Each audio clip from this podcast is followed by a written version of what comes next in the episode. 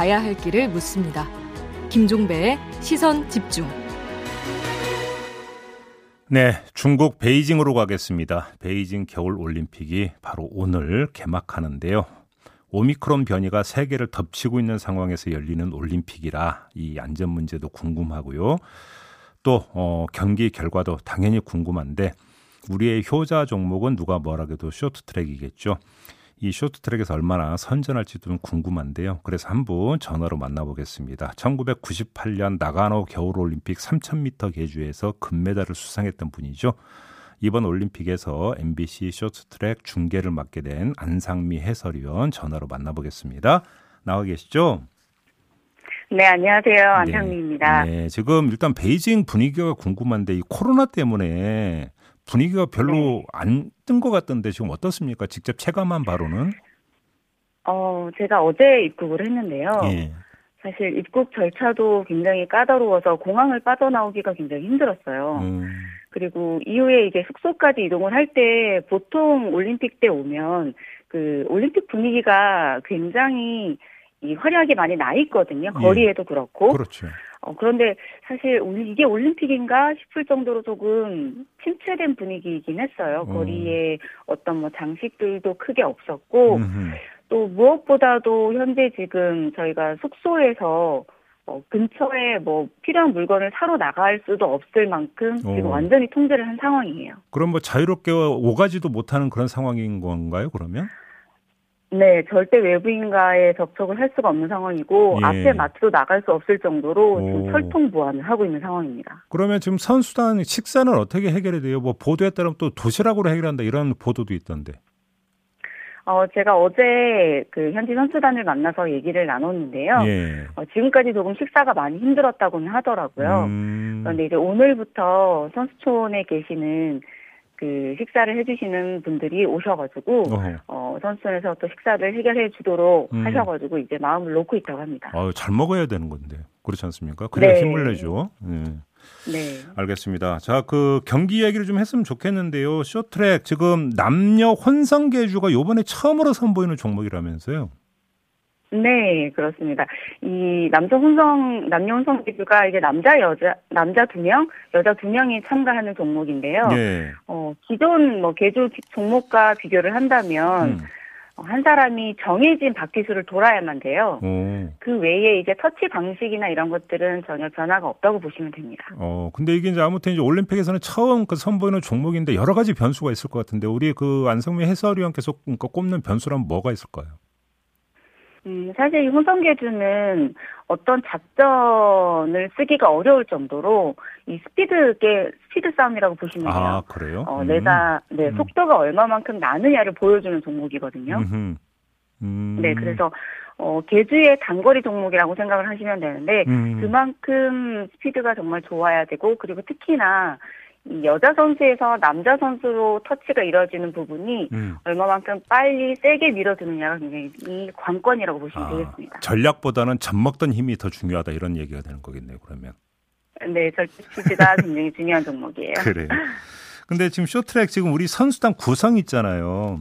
그 심석희 네. 선수 문제를 비롯해서 기존 대표팀에 선발됐던 김지우 선수가 또 부상하로 낙마를 했다 이런 소식까지 이제 접한 바가 있는데 이전 대표팀 전략에 비해서 좀 떨어지는 거 아니냐 이런 평가들도 나오는데 어떻게 보세요? 어, 사실 우리 선수들이 매번 올림픽 때를 잘한 건 아니었어요. 음. 어, 돌아보면 예. 밴쿠버 올림픽 때는 여자부가 녹음이었고요. 어허. 또 지난 소치 올림픽 때는 남자 노메달이 나왔었습니다. 오. 그렇게 힘든 고비들도 여러 번 있었지만 음. 어, 이번 올림픽 때 사실 힘든 건 사실인데 음. 그만큼 우리나라 사람들이 사실 어려울수록 하나로 뭉치는 디엔에이가 있는 그렇죠. 국가잖아요. 그렇죠. 네. 그러다 보니까 어떤 올림픽 때보다도 선수들 분위기는 굉장히 좋아요. 어, 직접 그러니까 소통해보셨던 네. 선수들하고 뭐라고들 해요, 선수들은? 네. 어, 선수들도 사실 이번 올림픽만큼 힘들게 준비한 올림픽은 없다고 얘기를 하고 있어요. 예. 어, 벌써 뭐 세 번째 올림픽을 겪고 있는 뭐 곽윤기나 김하랑 선수도 있고, 음흠. 최민정 선수도 두 번째 올림픽이다 보니까, 예. 힘든 부분이 많지만 힘든 만큼 우리가 하나로 뭉쳐서 잘 해나가야 되지 않겠냐라고 음. 선수들끼리 서로 얘기를 많이 하고 있더라고요. 근데 이제 문제는 그 우리 선수가 지금 이제 다른 나라 이제 어떤 코치를 뭐 그 하고 있거나 이런 경우도 여러 건이 있지 않습니까? 네. 이런 게 좀 또 영향을 미칠 수도 있지 않겠어요? 어떻게 보세요? 지금까지 어, 우리나라 지도진들이 외국 네. 선수들을 가르쳐 왔던 것들은 많고요. 네. 대표적으로 양궁으로 보셔도 어, 우리나라 지도자들이 해외 팀들을 지도하는 경우를 많이 보셨잖아요. 아, 그렇네요. 그것과 같은 네. 맥락으로 보시면 될 것 같아요. 음. 우리는 우리만의 경기, 우리만의 훈련에 집중을 하는 게 음흠. 우선이고요. 음흠. 전혀 개의치 않는다고 선수들도 얘기를 하더라고요. 아, 그렇고 그렇네요, 정말로. 그러고 네. 보니까. 그럼 우리 그 네. 해설위원께서 보시기에 이제 특별히 그러니까 주목하는 종목이 있다면 어떤 걸까요? 어, 사실 이번 올림픽 때는 뭐 최민정 선수, 네. 황대환 선수, 음. 그리고 이유빈, 이준서 선수들이 개개인별로 능력이 굉장히 좋아요. 예. 그렇기 때문에 개인전에서 지금 개인전에 여섯 개의 메달이 걸려 있는데 네. 여섯 개의 금메달 중에 몇 개를 가져오느냐 음. 그리고 메달에 색, 상관없이 정말 몇 개의 메달을 가져올 수 있는지 색깔에 음. 상관없이 우리 선수들이 몇 개의 메달을 딸 수 있을지를 지켜보시는 것도 좋을 것 같습니다. 근데 지금 쇼트트랙 같은 경우는 심판 판정도 상당히 중요한 영향을 미치잖아요. 경기 결과에. 혹시 여기서 중국 네. 텃세가 나오는 거 아니냐 이런 좀 걱정도 좀 있던데요. 음, 지금... 평창올림픽 이후로 또 계속해서 변화를 주고 발전을 하고 있는 게 또 쇼트트랙이에요. 그러다 보니까 음, 음. 현재는 여덟 대의 중계 카메라로 비디오 판독을 하고 있어요. 음흠. 이 비디오 판독 장면들이 또 시청자분들께 모두 다 나가기 때문에 네. 어, 어떤 뭐 그 홈콜, 홈콜을 걱정하실 필요는 없을 것 같고요. 음. 그만큼 투명하게 하자는 게 또 현재 그 아이에스유의 어, 추진 방향이기도 하기 때문에 예, 예. 특별히 우려되지는 않아요, 저는. 근데 이제 선수들 얘기를 이제 뉴스로 이제 간혹 접하다 보면 빙질 있잖아요. 빙질도 그렇게 경기력에 상당히 영향을 미친다면서요. 그것도 좀 체크를 해보셨어요? 아, 네. 선수들이 사실 이제 최상의 빙질을 음. 만드는 게 사실 올림픽의 목적이기도 해요. 네. 올림픽을 그 개최하는 나라들은 음. 최상의 빙질을 만들어서 최고의 그 기록을 으흠. 보는 것도 세계 신기록이 계속 나오기를 음. 자국에서 나오기를 바라는 게 또 개최국들의 또 요망이기도 하거든요. 그렇죠. 그러다 보니까 네. 지금 현재도 얼음, 얼음이 굉장히 좋아서 음. 어제 훈련장에 갔을 때도 보니까 우리 선수들 기록이 너무 잘 나오고 있더라고요. 오, 그래요? 음, 네. 반가운 소식이네요. 알겠습니다. 네. 아무튼 저 이 쇼트트랙 보면서 재미있게 볼 수 있는 좀 관전 포인트를 뽑아주신다면 어떤 게 있을까요? 사실 쇼트트랙은 어렵게 보실 필요가 없어요. 편안하게 네 어떤 선수가 이 결승전을 결승선을 제일 먼저 통과하는지를 보시면서 어, 예. 그 선수들이 순위가 어떻게 변하는지를 보시면서 음. 편안하게 보시면 좀 더 즐겁게 음. 보실 수 있을 겁니다. 이제 마지막 질문이 되게 어려운 질문이거든요. 이 마지막 질문이 어, 네. 팔구구일 님이 문자 주신 건데요. 엠비씨 네. 해설만의 특징은 뭔가요?라는 질문을 주셨습니다. 아, 네. 어, 엠비씨 해설만의 특징이라면. 네. 어, 제가 조금 연륜이 오래되다 보니까 과거에 저희 초창기 때부터 쇼트트랙이 처음 시작된 초창기 때부터 현재까지 모든 내용들이 다양하게 여러분들에게 전달해 드리고 있어요. 과거에는 어땠다면 네. 현재는 이렇게 변화하고 있다라는 내용들을 제가 많이 전달을 해드리려고 합니다. 그렇기 때문에 음. 중계를 놓치지 마시고 오래도록 보시는 게 굉장히 중요해요. 네. 채널 고정. 올해 네 그렇습니다. 컨텐츠 보장 이런 거죠. 아 맞습니다. 많이 기대하고 잘 지켜보겠습니다. 수고해 주세요. 네 감사합니다. 네 지금까지 베이징 현지에 나가 있는 안상미 엠비씨 해설위원과 함께했습니다.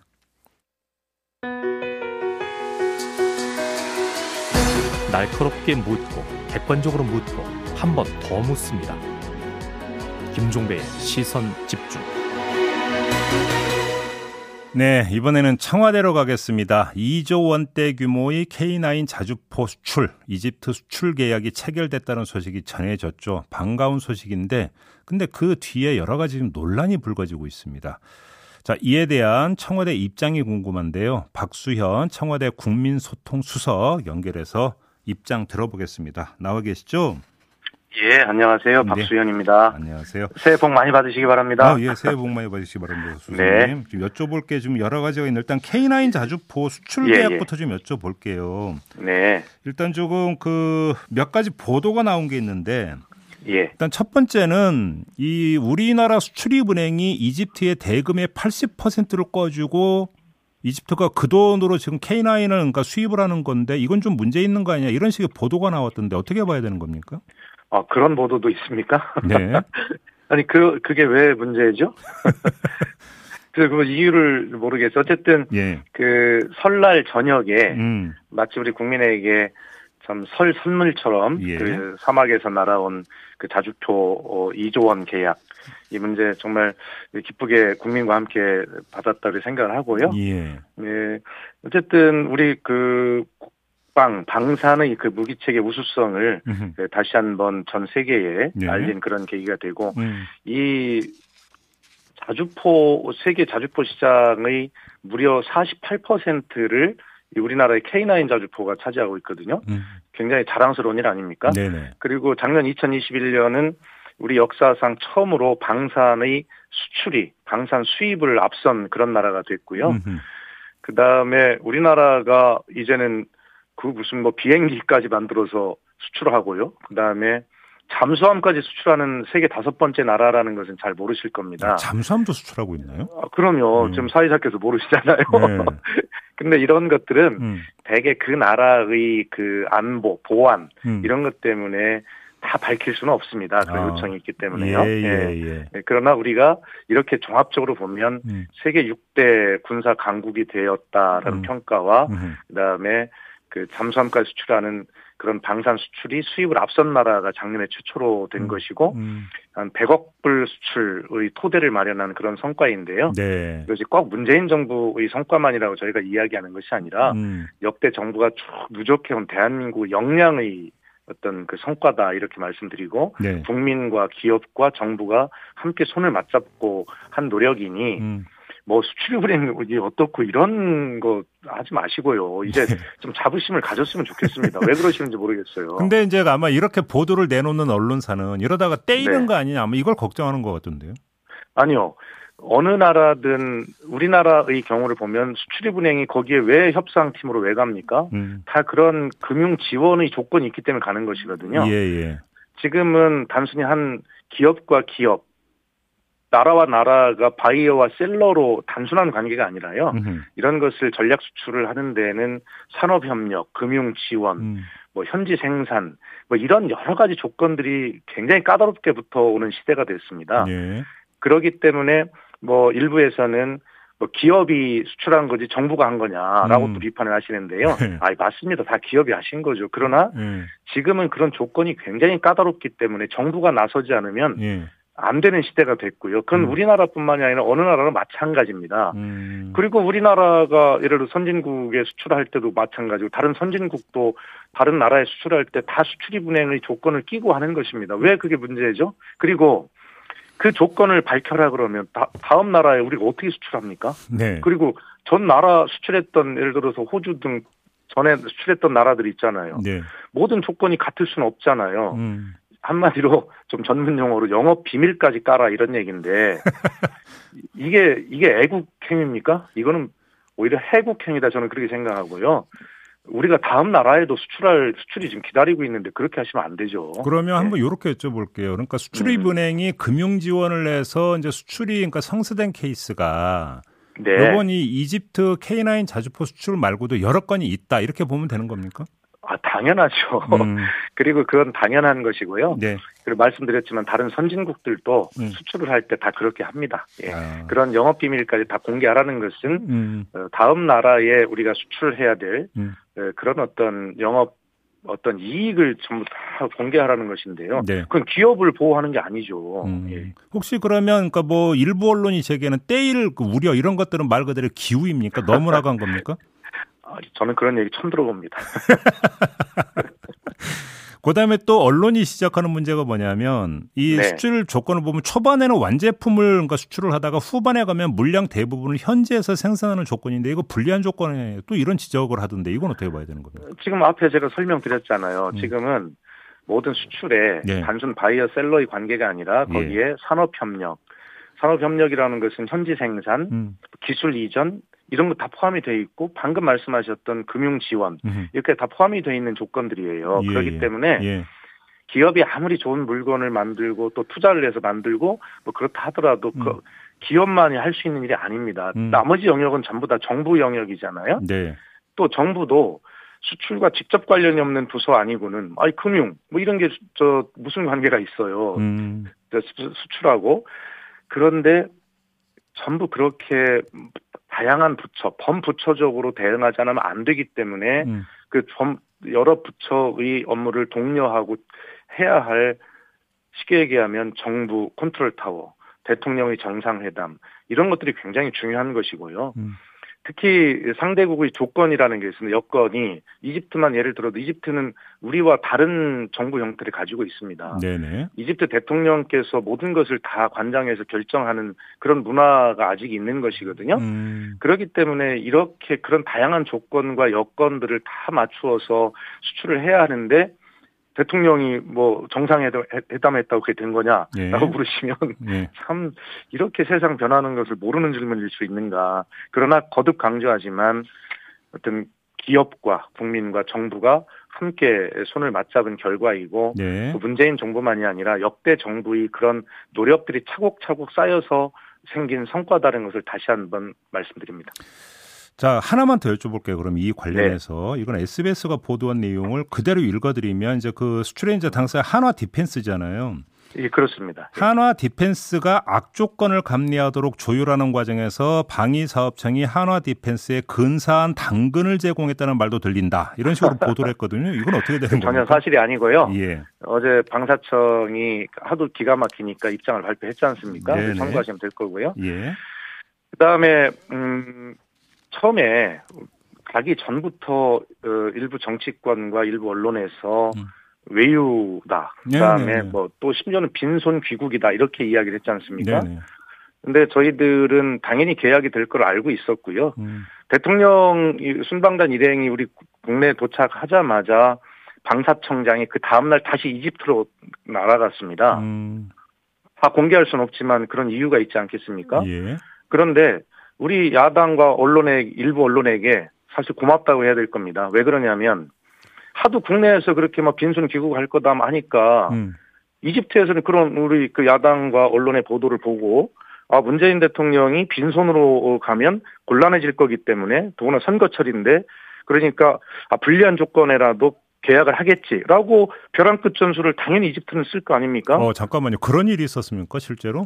네 그렇습니다. 예. 오 그래요? 예 그리고 잠깐만 좀 더 좀 더 구체적으로 진행 상황이 어땠는지를 말씀해 주실 수는 없나요? 아 그럼요. 예 그래서 지금 말씀을 드리는데요. 예.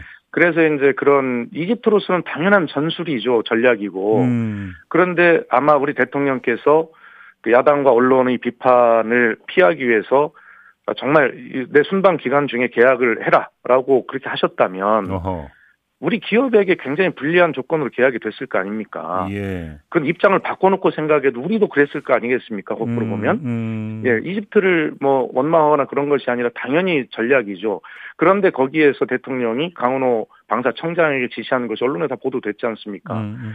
내 순방 성과를 내기 위해서 그렇게 무리하게 계약하지 마라. 네. 양국의 건설적 관계 발전을 위해서 건전한 협상을 해라라고 쉽게 얘기하면 배짱을 딱 그 부리고 온 겁니다. 음. 예. 그래서 제가 페이스북에 썼지만 빈손 귀국이 아니라 문재인 대통령의 빈손 전략이다. 빈손으로 돌아가도 좋다라고 하는 빈손 전략이다라고 썼는데요.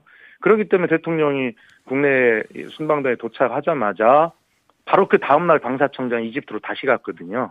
그러면 그, 그 사이에 이제 이집트에서 그러면 아 다시 연락이 왔다는 말씀이신 거죠? 아마 그것은 이집트 입장을 생각해서 제가 말씀은 드리지 않겠지만 그렇게 아마 뭐 알으시면 되겠습니다. 그래요? 예. 알겠습니다. 예, 그래서 예. 우리 협상팀이 기업의 협상팀이 남아 있었고 또 외교 뭐 다 남아 있었는데요. 방사청장이 음. 다시 다음날 바로 날아갔고 계약이 된 것이고 마치 드라마처럼.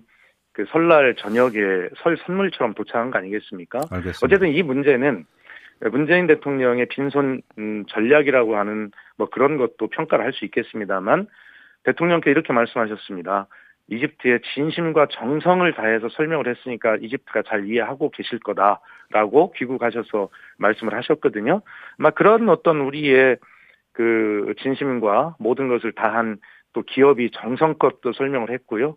그런 것들이 성과를 낼 수 있게 되었고 전 세계 자주포 시장에 그래서 알겠습니다. 사십팔 퍼센트 이상을 우리 케이 나인 자주포가 자부심으로 어 그렇게 하고 있다라는 말씀을 드립니다. 자, 다음으로 넘어가겠는데요. 김정숙 여사의 피라미드 비공개 방문이 있지 않습니까?